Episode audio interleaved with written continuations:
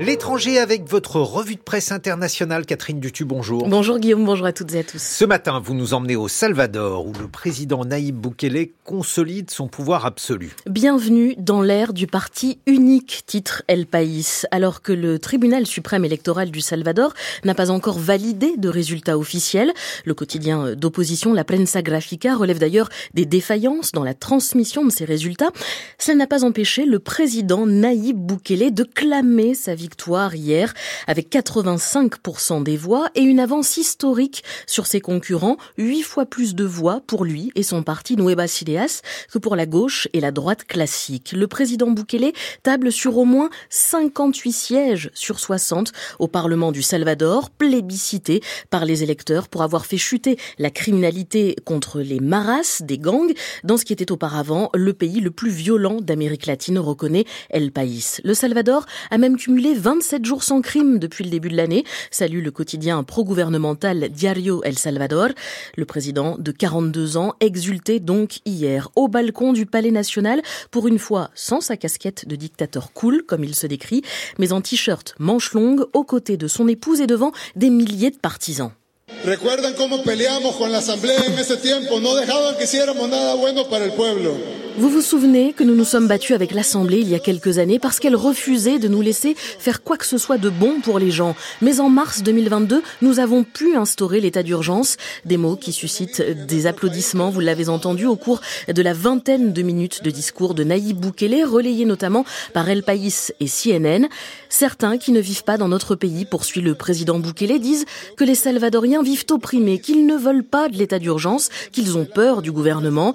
Un journaliste espagnol Del País m'a même demandé pourquoi démanteler la démocratie et je lui ai répondu mais de quel type de démocratie parlez-vous? Pourquoi un journaliste espagnol devrait-il nous dire ce que les Salvadoriens devraient faire? Nous décidons de la manière dont nous voulons gouverner. Nous, les Salvadoriens, traçons notre propre voie. Les propos de Naïb Boukele font écho à ceux de son vice-président qui affirmait sans phare au New York Times que oui, l'exécutif démantèle la démocratie au Salvador. Nous la remplaçons par quelque chose de nouveau, avait déclaré Félix Ouoya au Times. Naïb Boukele a promis de prolonger l'état d'urgence, Catherine. Oui, c'est cet état qui avait euh, permis de déployer l'armée dans les rues. Vous en parliez d'ailleurs hier, Guillaume, dans les enjeux internationaux, d'arrêter aussi 75 000 personnes sans mandat judiciaire, en plus des 35 000 détenus auparavant. Aujourd'hui, près de 2% de la population du Salvador euh, se retrouve derrière les barreaux. C'est tout simplement le taux d'incarcération le plus élevé au monde. Euh, mais le journal salvadorien El Mundo ainsi que El País et le New York Times s'inquiètent de cette dérive autoritaire et des milliers d'arrestations arbitraires.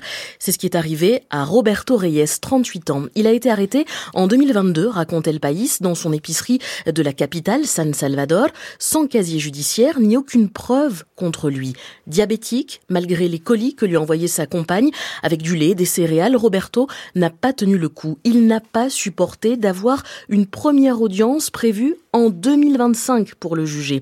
Il a été transféré de prison en prison jusqu'à ce que sa compagne n'ait plus de nouvelles et le 27 janvier, elle a reçu un appel lui apprenant la mort de Roberto. Il n'avait plus que la peau sur les os, confie en pleurs Véronica au journal El País. Manque de soins ou grève de la faim, aucune explication à ce jour. Véronica réfute tout, tout sentiment de sécurité, pourtant vanté par le président du Salvador. Le site d'opposition El Faro dénonce un dictateur en herbe, ancien publicitaire, obsédé par un seul objectif, tout le pouvoir et il affirme que Naïb Boukele n'a pas tenu ses promesses de campagne de 2019 en matière d'économie ou de travaux publics. Le New York Times dresse de son côté un parallèle entre le président du Salvador et les dirigeants de l'Inde, de la Turquie, de la Hongrie par exemple, qui ont tous obtenu plusieurs mandats tout en étant accusés de tendances autoritaires. Aux États-Unis, Donald Trump se rapproche aussi de l'investiture républicaine tout en faisant l'objet de poursuites pénales pour insurrection. Chaque victoire de ces hommes forts, charismatiques, obligent leur pays à se poser une question de plus en plus urgente. Dans quelle mesure le système d'équilibre des pouvoirs, autrefois considéré comme le fondement de la société libérale, est-il réellement important pour les électeurs demande le New York Times. Et on termine, Catherine, avec un congélateur. Alors c'est un congélateur qui fait les gros titres en Suède. C'est donc un réfrigérateur suédois. Euh, oui, c'est ça, et c'est pas n'importe lequel. Euh, ce congélateur, c'est celui de l'Institut Karolinska, prestigieuse université de médecine de Stockholm, qui abrite l'Assemblée Nobel chargée de sélectionner le euh, prix de médecine ou de physiologie. Son congélateur est tombé en panne au pire moment pendant les vacances de Noël et il a entraîné la perte de décennies d'échantillons de lignées cellulaires et de biomatériaux, précisait hier le quotidien suédois Aftonbladet.